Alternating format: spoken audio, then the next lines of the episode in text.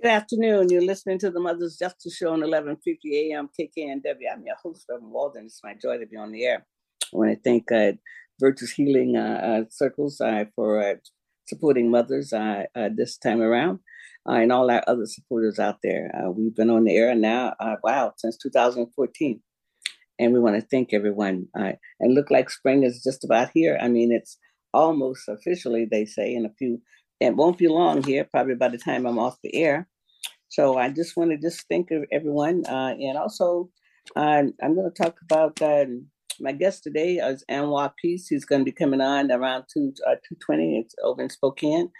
Uh, and uh, we're going to continue to be talking about what's happening around uh, over in Spokane. And I'm going to give an update about what's happening in Memphis right now. Last week, I reported that the Justice Department is going to be looking at a pattern of, uh, you know, civil rights violations, uh, I mean, a practice of um, a police side misconduct and those kinds of things. But uh, it was I uh, it was a press conference today that the um, that that the uh, press conference was called by the black clergy, uh, and the black clergy uh, in Memphis.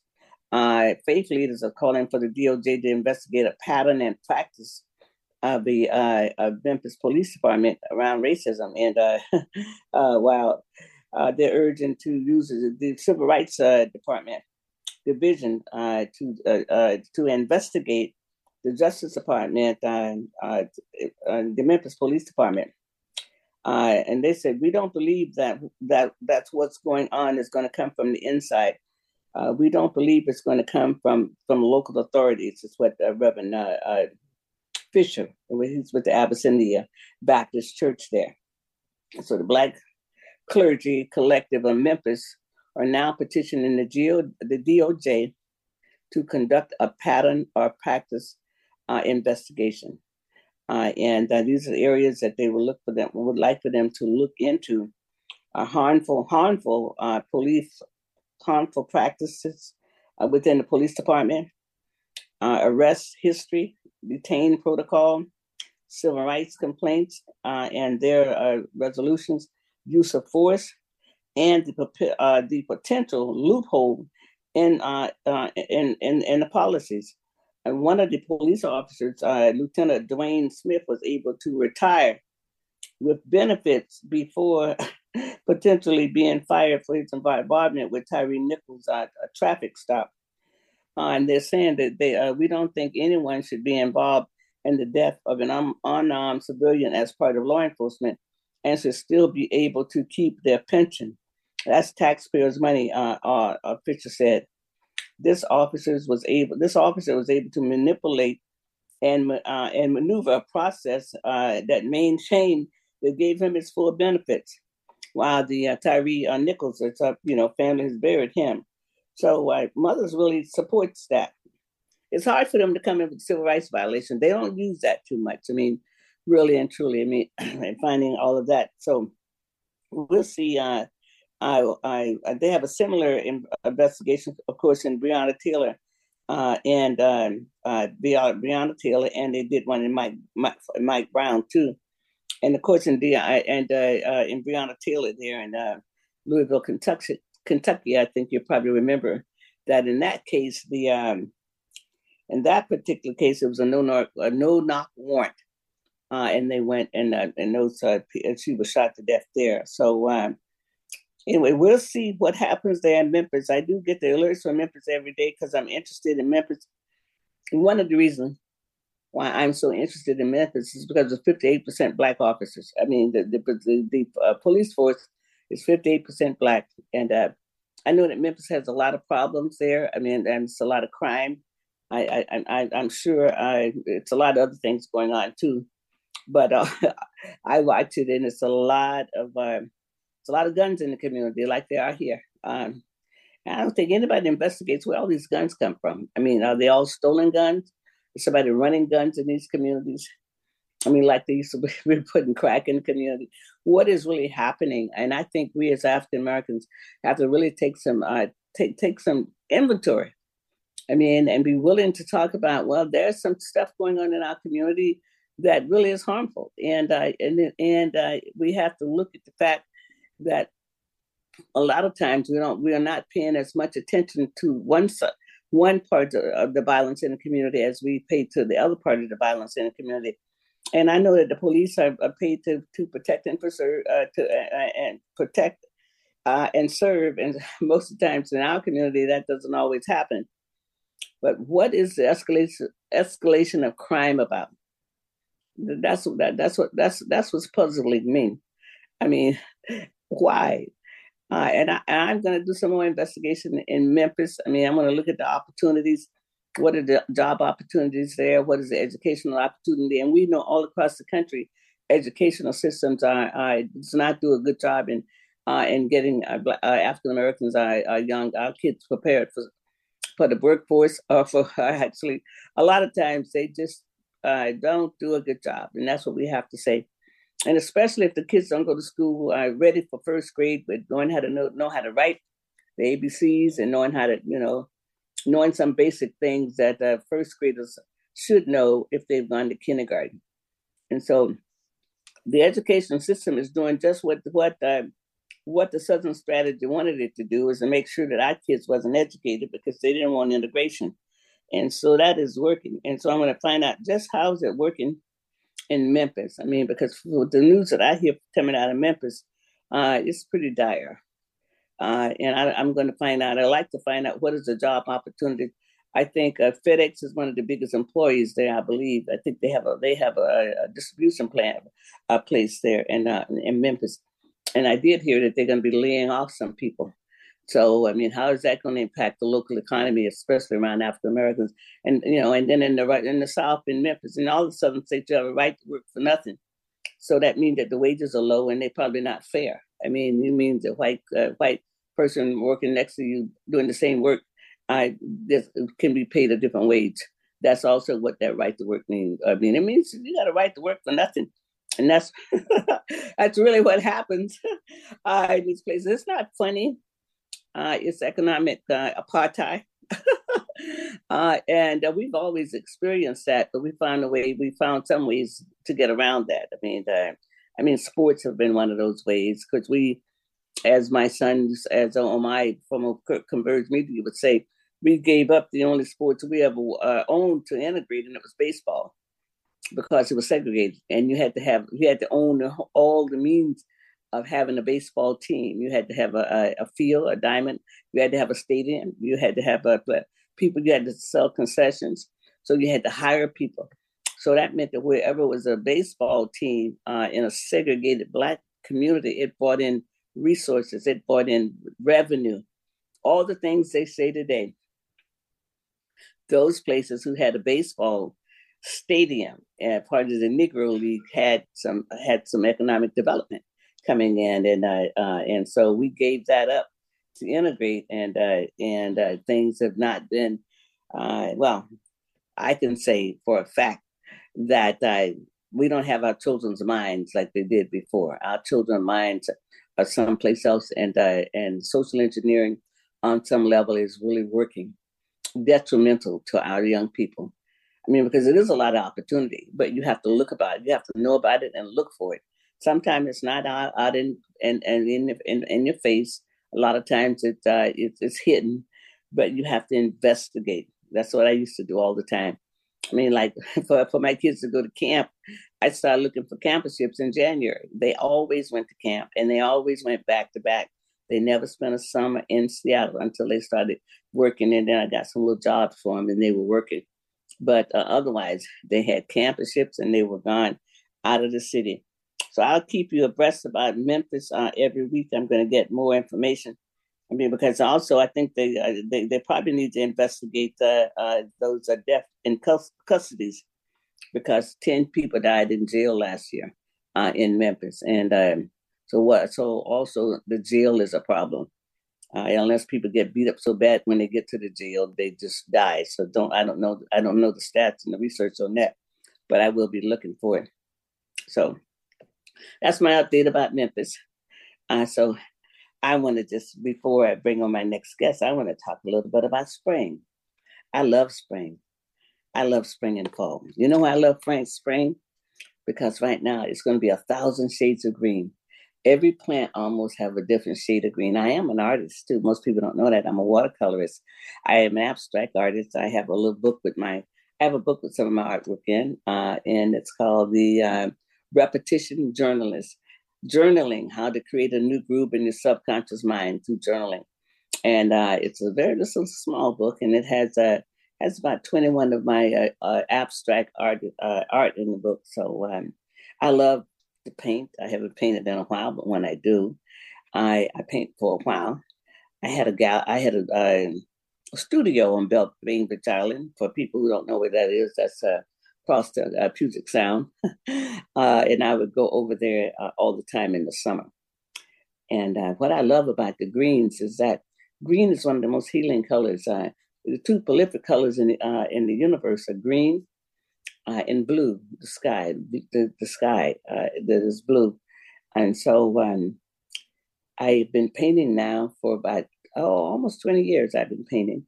I did have a gallery called Walden's Art Gallery. I didn't get introduced as a ga- as an artist though, because I was always bringing other artists in.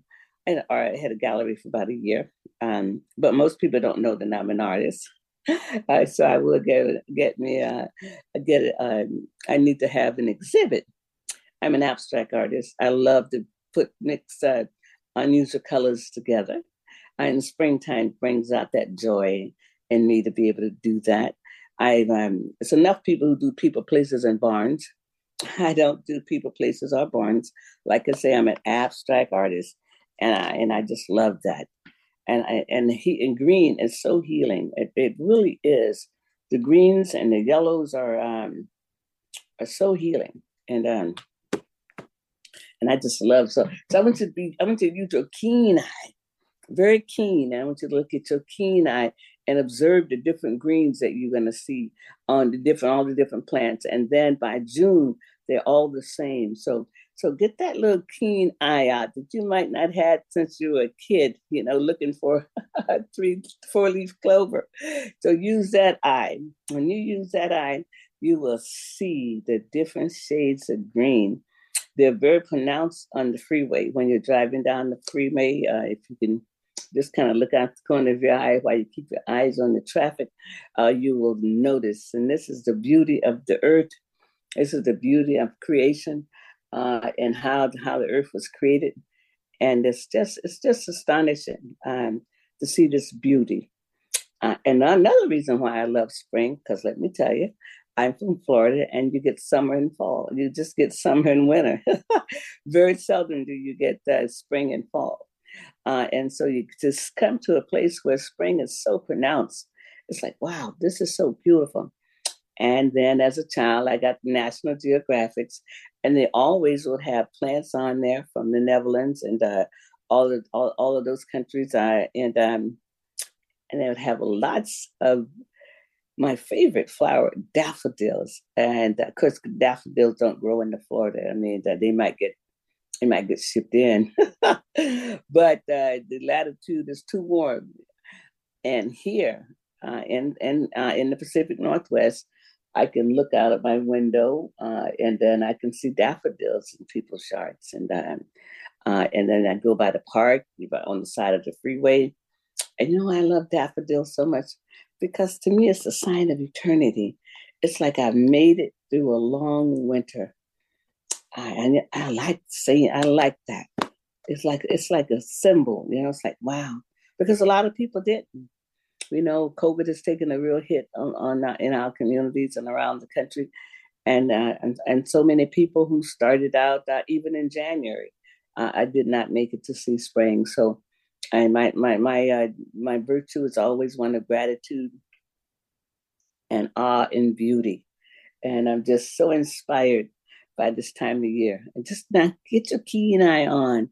Make sure you look at the make sure you look out and observe and uh, and especially if you're a gardener you know exactly what i'm talking about if you're a gardener i'm not a gardener uh, but i know a lot of people who are gardeners and uh, i love to go i love to go see flowers uh, and i post flowers every day on my facebook page it's called uh, my beauty break i think we all need a beauty break every day because all that's going on in the world we have to have a beauty break.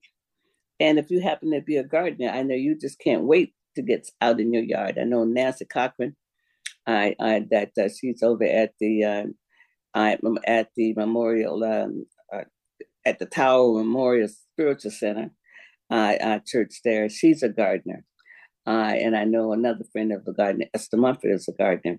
So I know some gardeners, and uh, I know that I know that they'll be out at the uh, flower store, getting the the uh, nursery, getting uh getting their yards ready for spring. So um, again, I'm gonna mention that keen eye because you know you got to have a childlike vision to see this different shades of green. Really you have to let your child come out you know? The little child that's inside you always got sitting in the corner. You got to bring that little child out of the corner uh, and and and look through the that keen eye of a child and you will see definitely all of that green all of that beauty uh, and uh, next time we're on i mean you might even send me an email you might even you might be so inspired to go get you some paint. You know, I'm just abstract. You know, I just still paper. I just put paint, I paint on the paper. I don't have to be perfect at being abstract. I don't have to be in the lines. I don't do people, places, or barns. I just have some fun with paint. So, all right. So this is this is this is your this is your uh, your cue to uh, to be a child uh, like and uh, get out there and uh, see all that green and, and enjoy spring. Because you know summer and spring never lasts as long as winter. So we have to be prepared for this. I'm gonna take a break right now. You listen to the mother's justice show on 1150 am kknw i'm your host reverend walden the mother's justice show is brought to you by hg walden and the virtues healing circles Join us for Wisdom and Wellness with Reverend Walden, a monthly virtual and in person healing circle that focuses on community healing and growth. Learn more at virtueshealing.com. That's virtueshealing.com. Also, be sure to join our healing group on Facebook. Again, visit us at virtueshealing.com today. Hi, this is Dr. K. Mahina Intron, inviting you to tune in on Mondays on 1150 KKNW at 5 p.m. to Dr. K's Attuning to Your Abundance where we honor everyday abundance through positive messages, poetry, music, affirmations, and writing exercises. For more information, contact Dr. K Workshops at gmail.com or Facebook, Dr. K's Abundance. Good afternoon. You're listening to the Mother's Justice Show at 11:50 a.m. KKN, KKNW. I'm your host, Reverend Walden. It's my joy to be on there. I think, I think all my supporters. I want to bring my guest in from Spokane. His name is Anwar Peace. I've been knowing him for a while. I mean, I, I just love interviewing people that I know. I mean, I love interviewing other people too, but it just give you a little joy. So, how are you? Welcome, welcome to Mother's Justice Show, first timer. Thank you so much, uh, Reverend Walden. It is an honor to be on your show. Um, and it's uh, also an honor to be in your space. Uh, I remember uh, when I first started becoming an active activist over in Seattle, uh, you uh, were very inspirational on how I went forward with my activism. So this is quite a, a, a delight being on your show today. Well, thank you so much. So you're going to have an opportunity to tell my uh, listening audience, uh, uh, you know, I mean, who you are, what drove, what uh, brought you to this work, because uh, nobody plans. We don't write a, we don't write a, a, business plan on how to be an activist. It's a, you know, you don't go to the bank and get a loan. you, uh, you don't have a business plan and nobody's going to tweak it for you and tell you how to write it you know. Uh, we'll get drafted in this work. So uh, how did you get drafted in this work? So about 22 years ago um, while i was living over in seattle i watched on live tv uh, david john walker. Yes by police um, and that experience for me touched me because a few years before that, I had been beaten severely by two off duty Seattle police officers in Victor Steinbrueck Park. Right. So when I saw David Walker um, uh, get shot to death on live TV, um, I curled up in a ball for two and a half hours and uh, cried And um, after that process uh, and all those snot bubbles were over with, I stood up from that and I decided I needed to stand up for folks like David and like myself um, and uh, start uh, holding police accountable for their actions. And so um, I started a lone wolf campaign of uh, trying to communicate with the Seattle Police Department, um, mainly because at that time, um, uh, David's death what happened to be the fourth African American that was killed by Seattle police in a four year period. We right. just had a new police chief that was coming into town, Chief Gil Kerlikowske. Mm-hmm. And I was hopeful that um, that chief was going to uh, be receptive uh, to issues related to officer involved shootings. Um, and as it turns out, the chief was not. And thus uh, produced a, a, long legal battle between me and him, where he felt like my voice needed to be silenced through a restraining order that wow. literally prevented me from giving testimony to city council um, in Seattle. And so we had to. On what what uh, grounds was he able to get a restraining order against you? He felt that uh, uh, my uh, my comments were concerning, um, mainly because I kept popping up in public where he was at, trying to ask questions like, "Why do your department keep killing black men?" And so he felt that that was um, concerning behavior, and so he utilized uh, police resources um, to uh, get this restraining order to take place.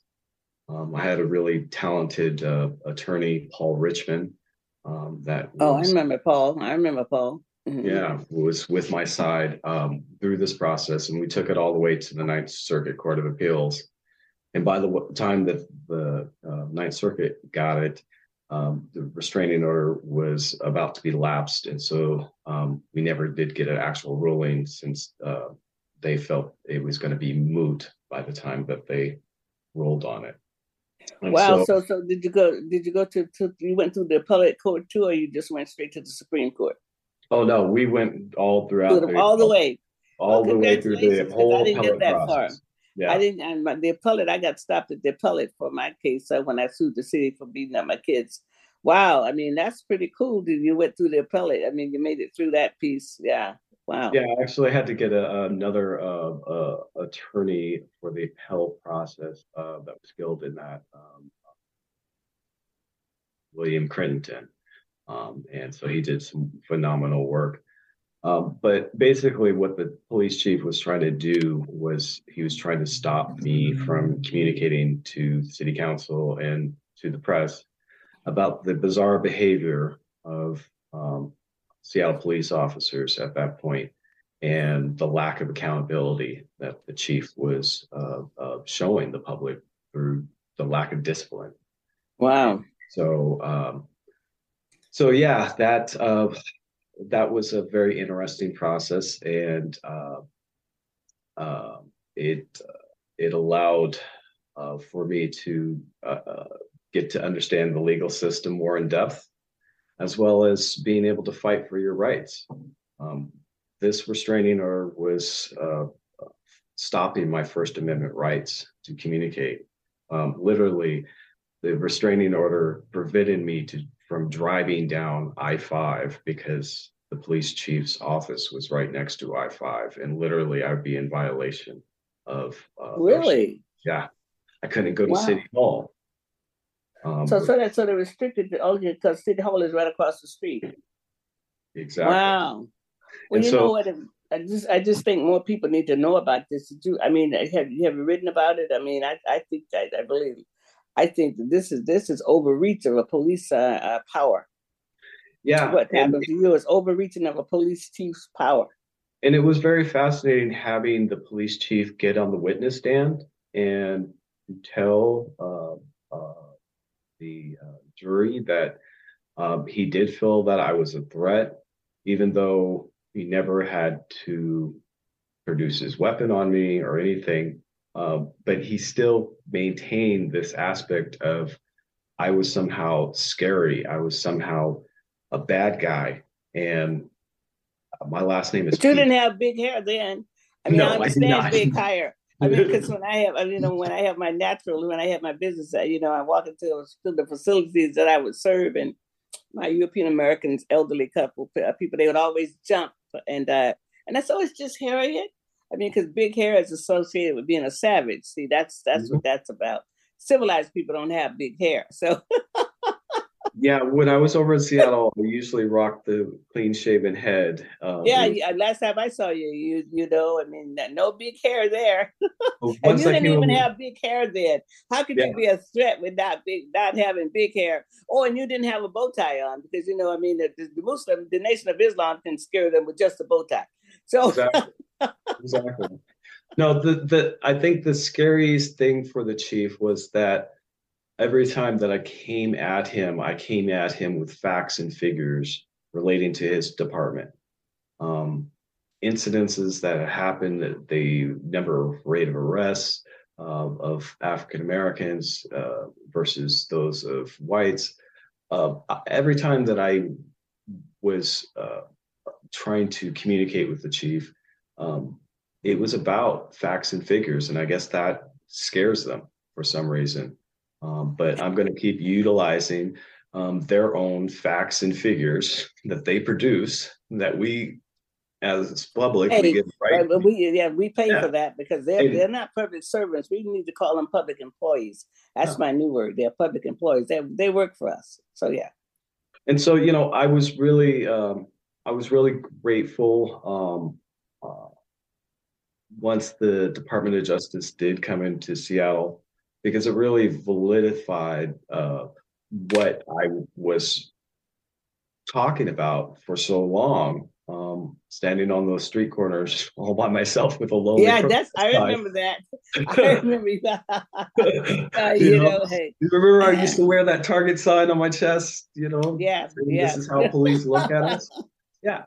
Um, well, I also remember seeing you in Starbucks many years ago when you were trying to recover uh, mm. uh, uh, uh, that from your injuries that uh, that uh, uh, that that uh, you had suffered at the hands of, of off the off duty police officers. Yeah, I remember that.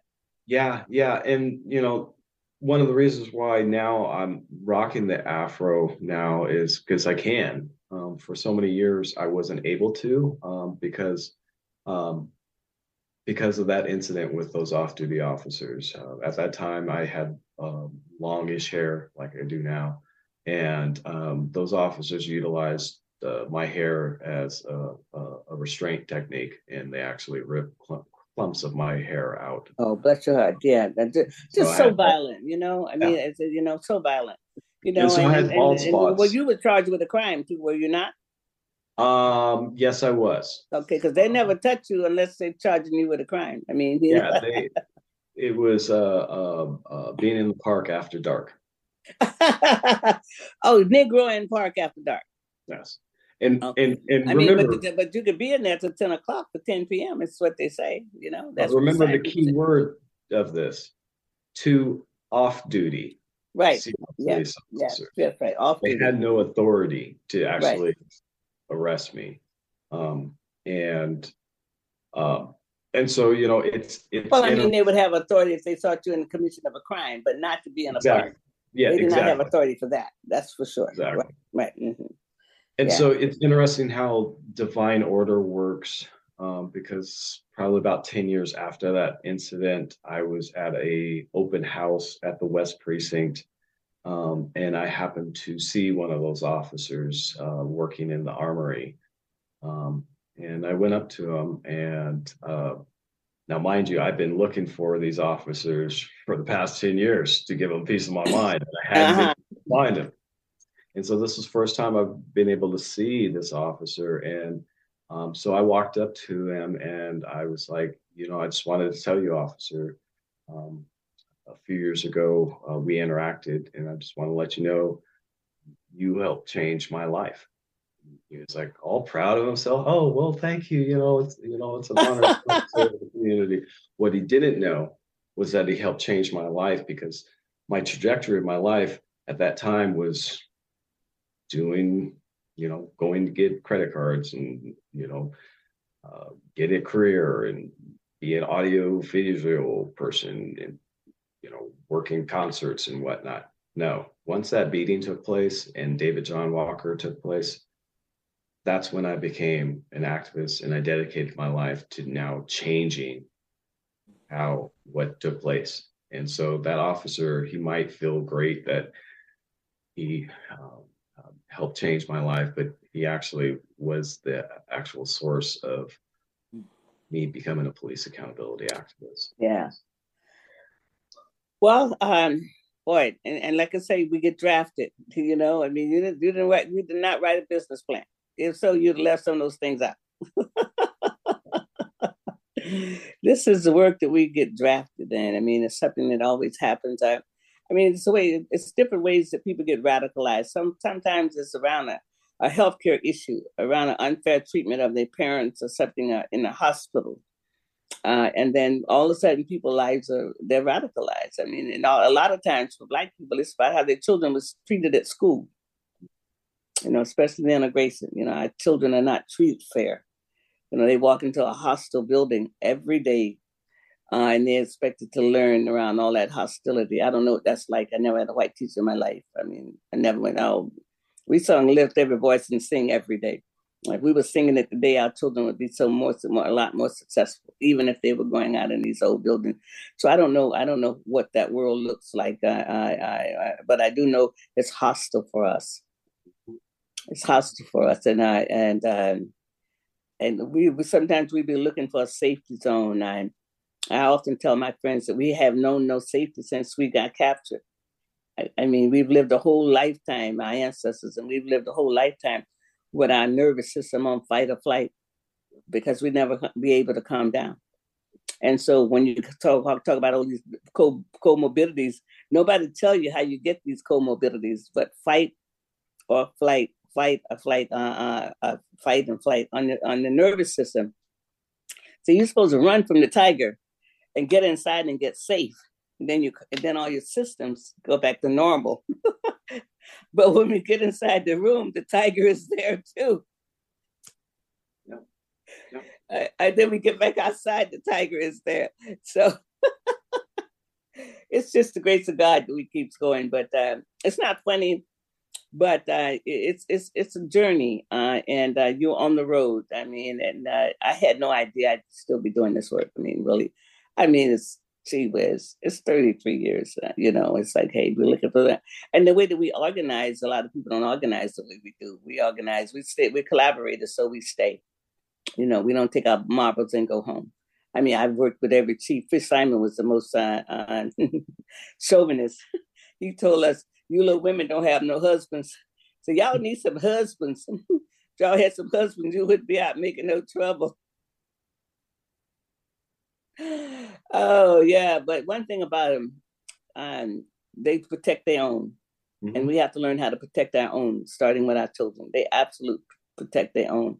I mean, like I read about Memphis, and you probably wouldn't known then, but um, I mean, the, the, the black clergy is asking for a whole bunch of stuff. I mean, uh, you know, they're asking they're asking for the Department of Justice to investigate the civil rights issues of, you know, part of, uh, you know, all, all of the other stuff that was going on there. I mean, and what's so horrible about Memphis is 58% black police officers. You know, so hey, so there's a culture of violence and also a culture of not liking one another. I mean, so so we have a two-way whammy here. You know, you have black classism. you might not know about it because you might have lived your whole life in the Pacific Northwest, but other people in other areas know about black classism. I mean, it's here in Seattle too. I'm probably probably in Spokane. You know. I think the the the issue with the the Nichols case and you know DOJ, you know, I every community I think deserves the DOJ coming in town and looking at every one of these police departments because every one of these police departments there is trouble. There's oh, yeah. trouble brewing in these police departments. And the aspect that this has been kept a little known secret of our society is we let bad people hold positions of power and we'll Yes. just let them continue to have their jobs just because they're so good at creating order in the world, right? They're so good. They're so good of oppression. Of yeah, that order is harming folks, and those folks are mostly, you know, my skin complexion or yours, or even just a skin complexion that shows that they don't have money, right? Because Right. it's also an economic oppression that they do. Oh yes, it Oh. really is. It's an issue of class and race. For us, it's race, sometimes class, but uh, in, in, in Memphis, it might be ra- it might be class. It might be class in Memphis. I I I, I, sense the police force is fifty eight percent black, but in other places, it's race and class. You know, poor people in Spokane and Okanogan and and all of those places, I I you know having a different form of policing also. You know, Yeah. Absolutely, absolutely, and Yeah. you know, as as far as you know, Spokane is concerned, you know, the troubling aspect here is uh, Spokane Police Department is the fourth deadliest police force in the nation. Get out. Deadliest. So you better say that again for my for my listeners. Come on, bro. Say it again. Spokane Police Department is the fourth deadliest police force in the nation, according to Mapping Police Violence Organization. Wow. And what's interesting is uh, back in September, we actually jumped up to number two for a second there. I mean, so you're out doing Seattle over here. Wow. And yes, and that's the curious thing. Seattle doesn't even uh, track on that chart. So, uh, but what I can tell you is that since 2015, eight, 18 folks have died here um, through officer involved fatalities. Um, and, you know, we just had a, uh, a police, uh, uh, uh, a lawsuit that was filed by a, um impacted family um, because uh, their family member was killed by Spokane police, and the city settled for four million dollars. Wow. And I, uh, the family was actually going to be asking for twenty-seven million dollars.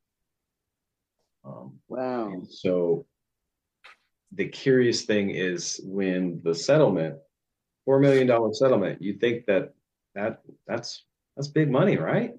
No, it's not. apparently not to the police chief because when he was asked about whether or not um, this large settlement would would change um, his department and he would consider police reforms, he's like, "No, we've got nothing to change. We're doing Really? fine." Nope. Yep. The city council backs this guy, eh? Oh yes. And Oh, so yeah.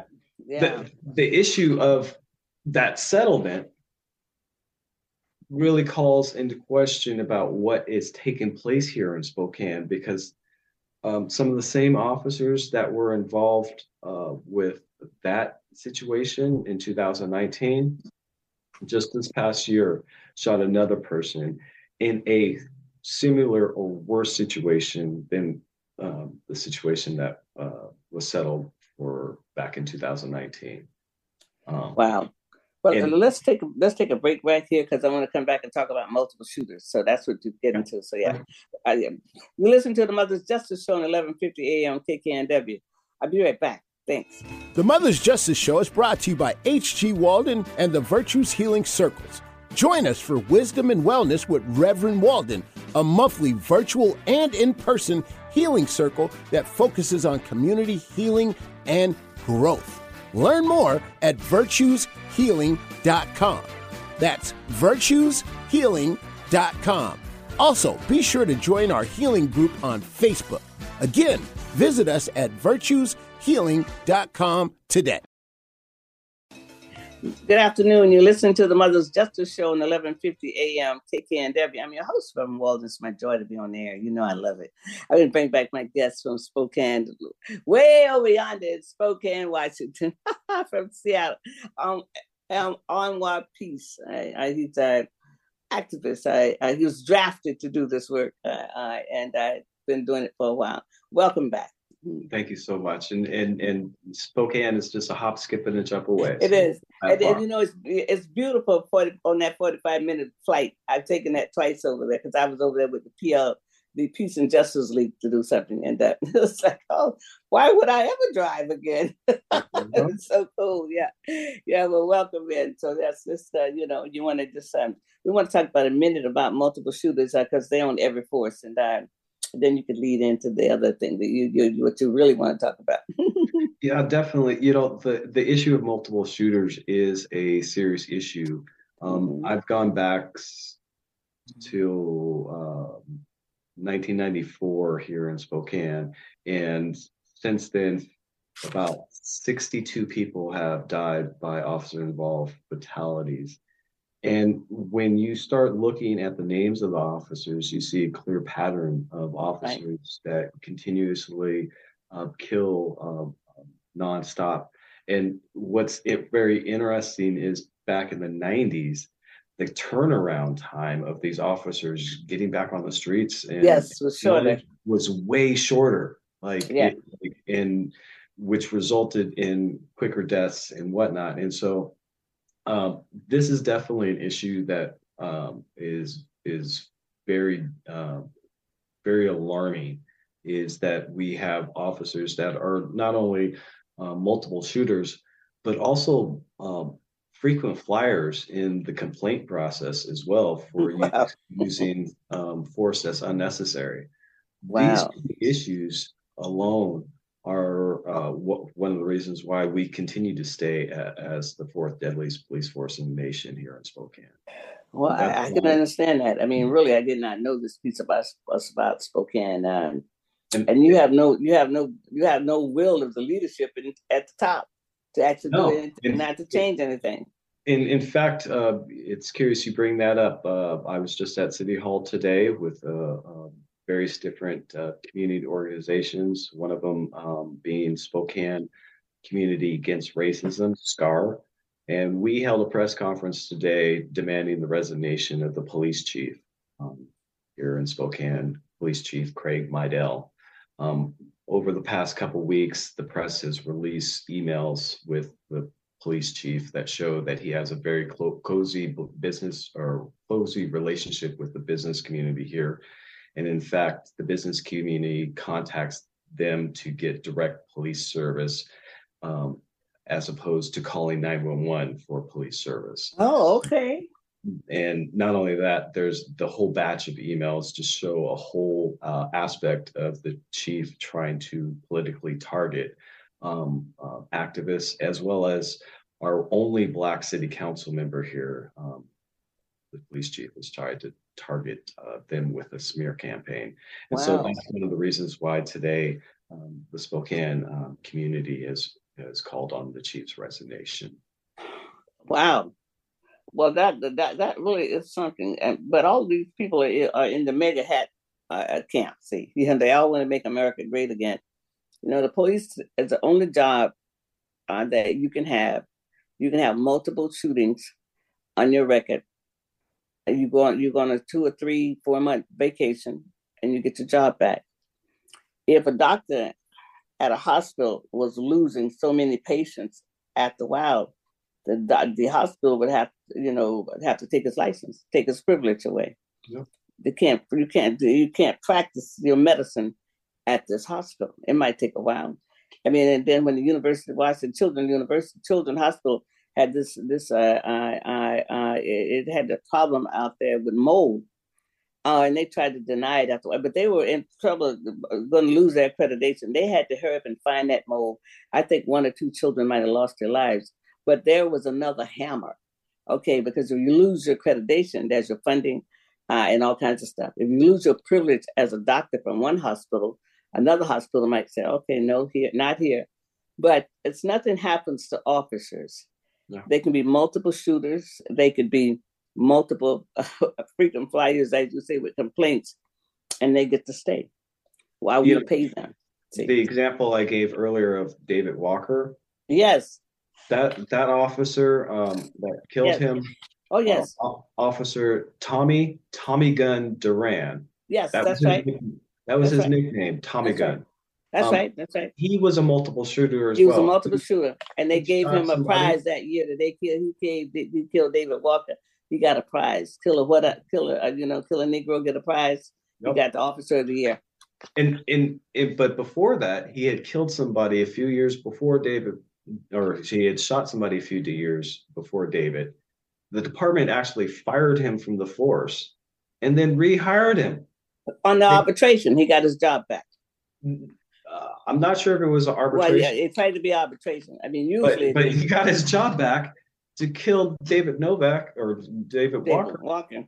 And then they gave him the Officer of the Month award and gave him a promotion and a raise. They, they, always get a promotion to you watch that. I've watched it, see, you know. But I want to just spend one little minute here talking about David Walker. Do you know who David Walker was? The other David Walker, David Walker appeal. No. That, that there's a guy in the 1800s. Uh, he was considered a Negro. I don't change the name.